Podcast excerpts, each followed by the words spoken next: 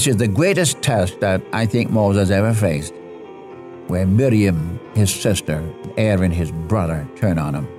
Well, we would say in this day, they ganged up on him. They just razzed him all the time. The two who were always with him, from Egypt until now, turn on him. What did they say? Hath the Lord indeed spoken only by Moses? Hath he not spoken also by us? And the Lord heard it, and Moses said nothing. God said he was the meekest of men. He just kept quiet. You know, that's what the Lord did. You remember in Isaiah 53? He was led as a sheep to the slaughter, and as a lamb before her shearers is dumb, so he openeth not his mouth. In 1 Peter chapter 2, when he was reviled, he reviled not again, but left all things to him who judgeth righteously. Moses, the servant of God, and our precious Savior when he was reviled, reviled not again. Oh, how easy it is for us to justify ourselves. How easy it is to defend yourself. How hard it is to just say, Well, Lord, it's in your hands. You know my heart. You know what I've said, and you know what I've done. It's what you have. And here we see not weakness, here we see strength. He left his case with God. If your heart is right before God, you can well afford to wait and let God take care of it. Our name, the Unchanging Word, reflects the fact that the eternal Word of God has never changed and never will. Jesus Christ is the same yesterday, today, and forever. Life begins at Calvary, there my Savior died. He took my place and by His grace came with me to abide. All I need for living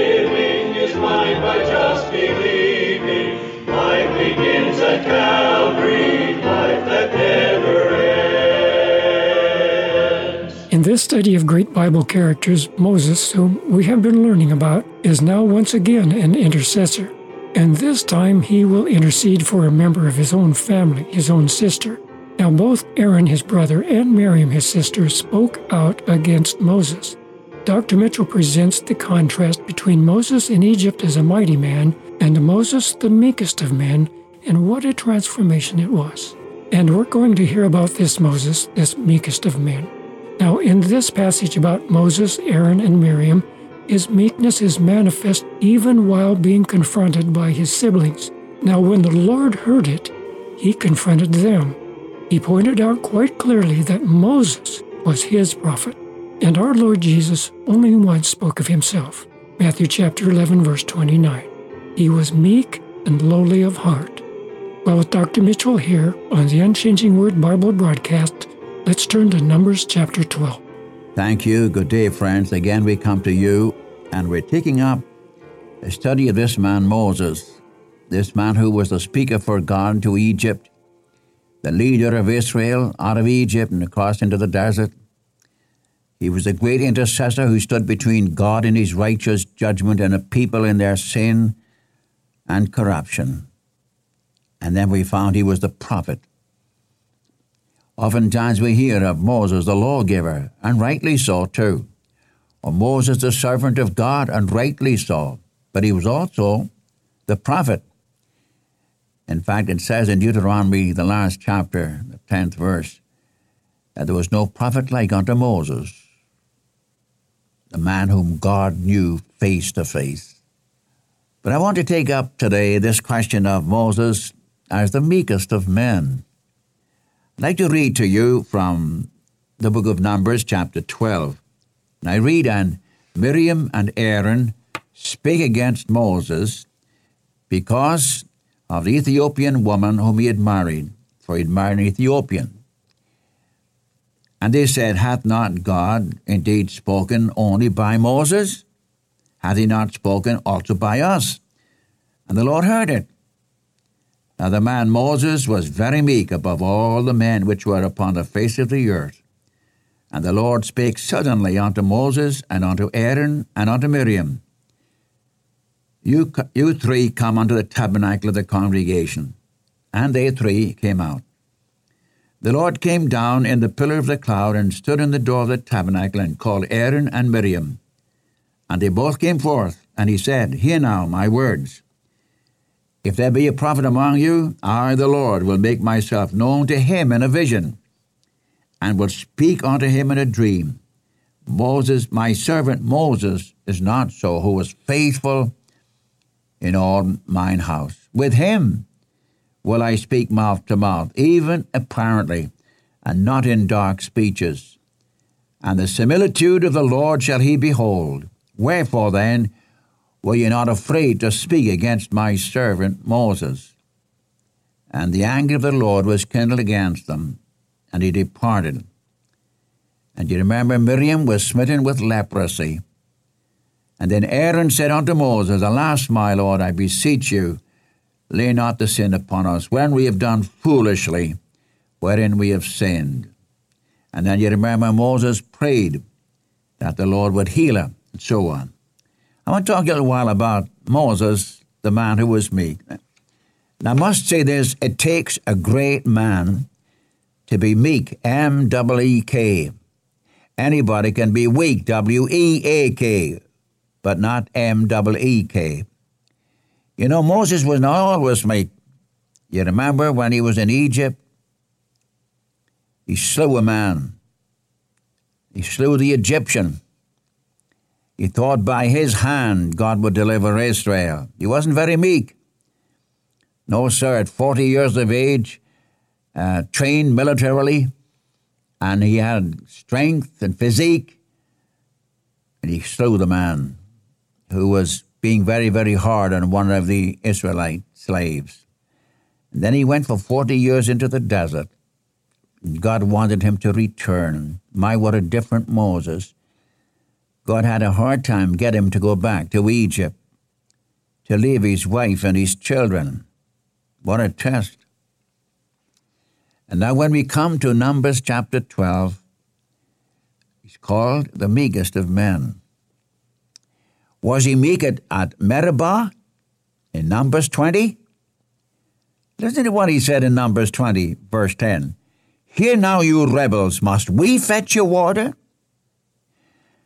And as the 106th Psalm, verses 32 to 33 declare, he, he got beside himself. And you remember, you remember how the Lord pronounced judgment on Moses because of that very thing. Doesn't look he was very meek. But now he comes to the climax of testing. Success has not turned his head. For example, in Numbers chapter 11, verse 29, when he said, Would to God all his people were prophets. Success didn't turn his head. He rejoiced when others had the spirit of prophecy. There was no jealousy in Moses. Do you remember we were going to call the 70 and two, two refused to go, two stayed back. And you remember of how uh, someone came and told Joshua, and Joshua, of course, was jealous for Moses. And Moses said, Would to God that every one of his people were prophets. You know what a lesson for us today. Do we rejoice? Do you rejoice? Do I rejoice when we see God using someone else? Maybe a little more than He's using you or me. How easy it is to become envious and jealous of others. See, friend, that's, that's so common. That's so common. He thinks he's somebody. So you cover up your own jealousy by saying something not something unkind about the other fellow. May the Lord speak to your heart and my heart. And if God is using somebody more than He's using you, praise the Lord for it. You know, if we walk with God in the place where God has put us, I'm talking about you and me, if we walk quietly, softly before the Lord, the place where He's put us, that's the place for us to be. And if someone is given a bigger job or more gift, more apparently more success, well, more power to them. Praise the Lord. Because God does not reward greatness. He rewards faithfulness to the task He's given to you and He's given to me. So, dear Moses here, he rejoiced. He said, Would to God that every one in Israel were prophets. uh, what a lesson for us. I take it myself and for you too. But here, and when you come to chapter 12, this is the greatest test that I think Moses ever faced. See, it's a family affair. What a blow must be to Moses, where, where Miriam, his sister, and Aaron, his brother, turn on him. Now, the nation did that. They wanted a new leader. They turned on Moses, but he just went to God about it. And then there were the leaders who were jealous, jealous of Moses, and God had to step in there too. But now, when it comes to the family, it strikes where it hurts the most. The two who were always with him from Egypt until now turn on him. What they say? Hath the Lord indeed spoken only by Moses? Hath he not spoken also by us? And the Lord heard it and Moses said nothing. God said he was the meekest of men. Miriam. I would say that Miriam might be possibly at least 10 years older than, than Moses. She was his sister. She was a prophetess. All she had was because of Moses. In Exodus, you remember, she took care of him. She led the singing at the Red Sea. She was the leading woman in Israel. She was very close to Moses all through the years, and possibly she may have sat in the council with Moses and Aaron. And then another woman comes into the picture. The first verse. Moses admired a Cushite. In fact, she was a Midianite. Her name was Zipporah. And you remember back over there in chapter 18, Jethro Moses' father in law brought Zipporah and the children to Moses into the wilderness. I see another woman has come to the picture, and Miriam has to play second fiddle. She's been fir- first fiddle all the time, but now she must play second fiddle to an outsider. And watch the footage. She was very, very jealous of Zipporah. She didn't take it out of Zipporah, she took it out of Moses. Look at Aaron. Aaron was about four years older than Moses.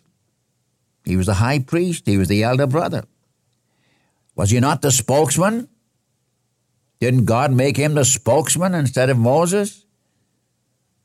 He was jealous of Moses. Miriam jealous of Zipporah. Moses, do you think you're the only one God talks to and through whom God speaks? You're the kid, you know. You're the youngest of the three. You can just see this. It happens that them both plagued Moses. Well, we would say in this day, they ganged up on him. They just razzed him all the time, a continual razzing. It's not just one thing. Moses being plagued by the nation, plagued by its leaders, plagued by its people, now by his own brother and sister. A continual thing. He never said a word. Never said a word. Notice what God says. My servant Moses is faithful in all his house. With him will I speak, mouth to mouth, not in dark speeches. And the similitude of the Lord will he behold. Wherefore then were ye not afraid to speak against my servant Moses? You know, I'm ever, amazed at this, the reaction of Moses he was a great man. He was a big man. Never said a word. And all the razzing and plaguing that Miriam and Aaron manifested, which was the fruit of jealousy, you know, he didn't get angry. He didn't tell them to mind their own business. He didn't accuse them. He didn't seek to justify himself, which most of us try to do, you know. So easy to justify yourself. He just kept quiet. You know, that's what the Lord did. You remember in Isaiah 53, he was led as a sheep to the slaughter. And as a lamb before her shearers is dumb, so he openeth not his mouth. In 1 Peter chapter 2, when he was reviled, he reviled not again, but left all things to him who judgeth righteously. Moses, the servant of God, and our precious Savior, when he was reviled, reviled not again. When they smote him on the cheek, he never said a word. Oh, how easy it is for us to justify ourselves. How easy it is to defend yourself. How hard it is to just say, Well, Lord, it's in your hands. You know my heart. You know what I've said, and you know what I've done. It's what you have. And here we see not weakness, here we see strength. He left his case with God. Do you remember that 37th Psalm, the fifth verse, where you're told to trust the Lord? The 37th Psalm, the fifth verse, commit your way unto the Lord, trust also in him, and he shall bring it to pass. Or the preceding verse, delight yourself in the Lord, he will give you the desires of your heart. Or the seventh verse, rest in the Lord and wait patiently for him. But especially this one, commit your way unto the Lord and trust also in him, he shall bring it to pass. Bring what to pass? His will, his counsel. I say again, it's very, very hard not to justify yourself, just to keep quiet. I want to emphasize it's a strength. It takes a strong man when he knows he's walking before God, it takes a strong man not to justify yourself, to defend yourself. It's common. This is just uh, this is the natural reaction of a man when he's accused of anything, or he's raised, or they gang up on him. Try and defend yourself. He said nothing.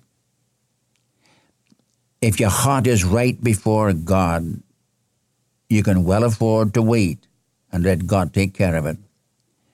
Did you hear what I said? Even when you've been unjustly dealt with, and people have said things about you that are not true, and you really want to get up and defend yourself and let them know where you stand. If you're strong enough and big enough, you can just put your case in the hands of God. Be sure you're right in your heart before God, though and God in His own time will vindicate you. I know that. I know that. I also know it's easy to justify oneself. Didn't say a word. But now God came along and He approved, He vindicated His servant. Moses was His prophet. With him, God would speak mouth to mouth. With him would God reveal Himself. Moses was his servant, not only his prophet, but his servant. And you notice in that seventh verse, faithfulness characterized his house. Ah, friend, one is very much tempted to go to Hebrews chapters 3 and 4. Faithfulness is a sign of belonging to the house of God. Moses was, as a servant, faithful in his house.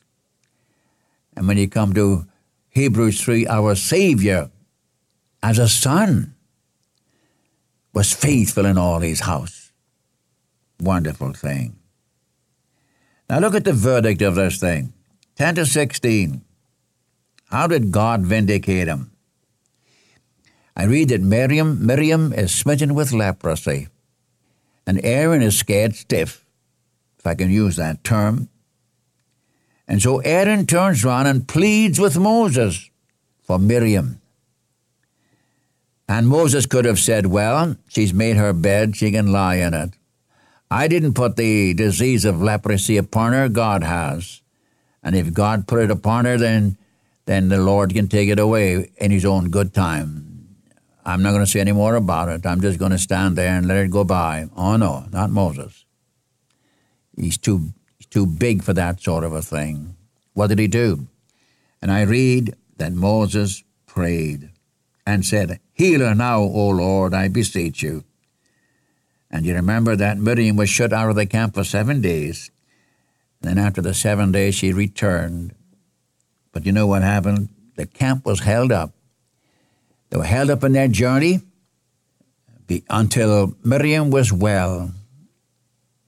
You know, friend, you can't play fast and loose with God. when God begins to deal with his servants, you better be careful what you say and what you do. Now, I can't leave this portion without giving you an exhortation on this matter of meekness. Only one time in the ministry of our Savior did he ever say to his disciples, Learn anything of me. Do you know that? He taught them many things. But this question of learning of him, I'm quoting from Matthew 11, 27, 28. Come unto me, all you that labor and are heavy laden, and I will give you rest. Take my yoke upon you and learn of me, for I am meek and lowly in heart, and you shall find rest to your souls. My yoke is easy, my burden is light. Learn of me, for I am meek.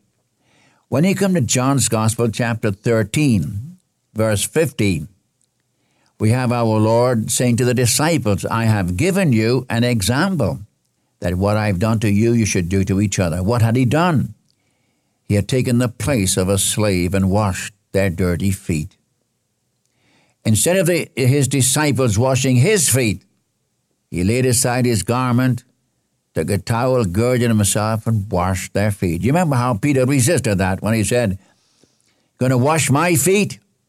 Yes, Peter, I'm going to wash your feet. You'll never wash my feet at any time.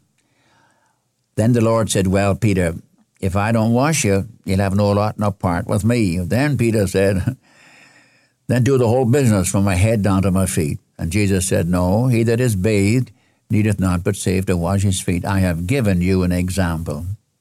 Only once did he ever say, I have given you an example.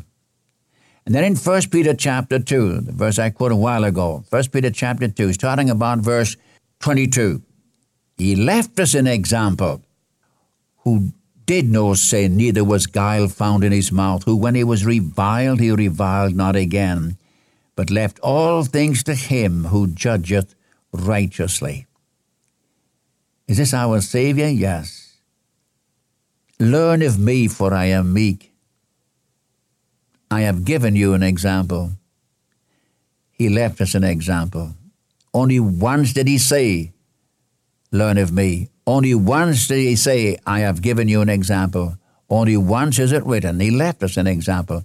All three places, meekness, and meekness is found at the feet of Jesus. I'm well aware in Galatians chapter 5, verse 23, you remember that the fruit of the Spirit is love, joy, peace, long suffering, gentleness, goodness, faith, meekness, self control. Meekness is a fruit of the Spirit. It's not a sign of weakness. It takes a strong man to be meek. That's what I said a while ago.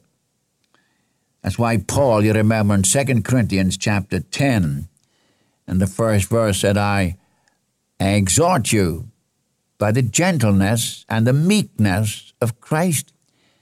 And Paul was no weakling, I'll tell you. But I beseech you by the gentleness and the meekness of Christ. You want me to come with a stick and beat you up? No, I'm going to come in the gentleness and meekness of Christ. May God give to us meekness. And where do I learn it? Where do you learn it? At the feet of our Savior.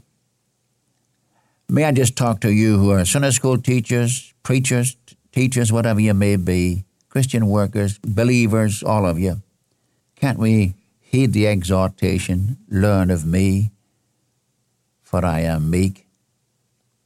The Son of God is speaking. And the only place you'll ever learn it it's an unnatural thing, it's a supernatural thing. To learn it, you've got to sit at his feet. And this ever amazes me with Moses. He never said a word. He never said a word. They railed on him, they ganged up on him, never said a word. Commit your way unto the Lord. Trust also in him, and he shall bring to pass. Bring to pass what? His will in your life and my life. May the Lord wonderfully bless you today, and may you know something sitting at the feet of Jesus, hearing His word and learning meekness. Humility is the sign of greatness in the kingdom of God. God grant we'll learn to sit at His feet and hear His word. The Lord bless you today for His wonderful name's sake.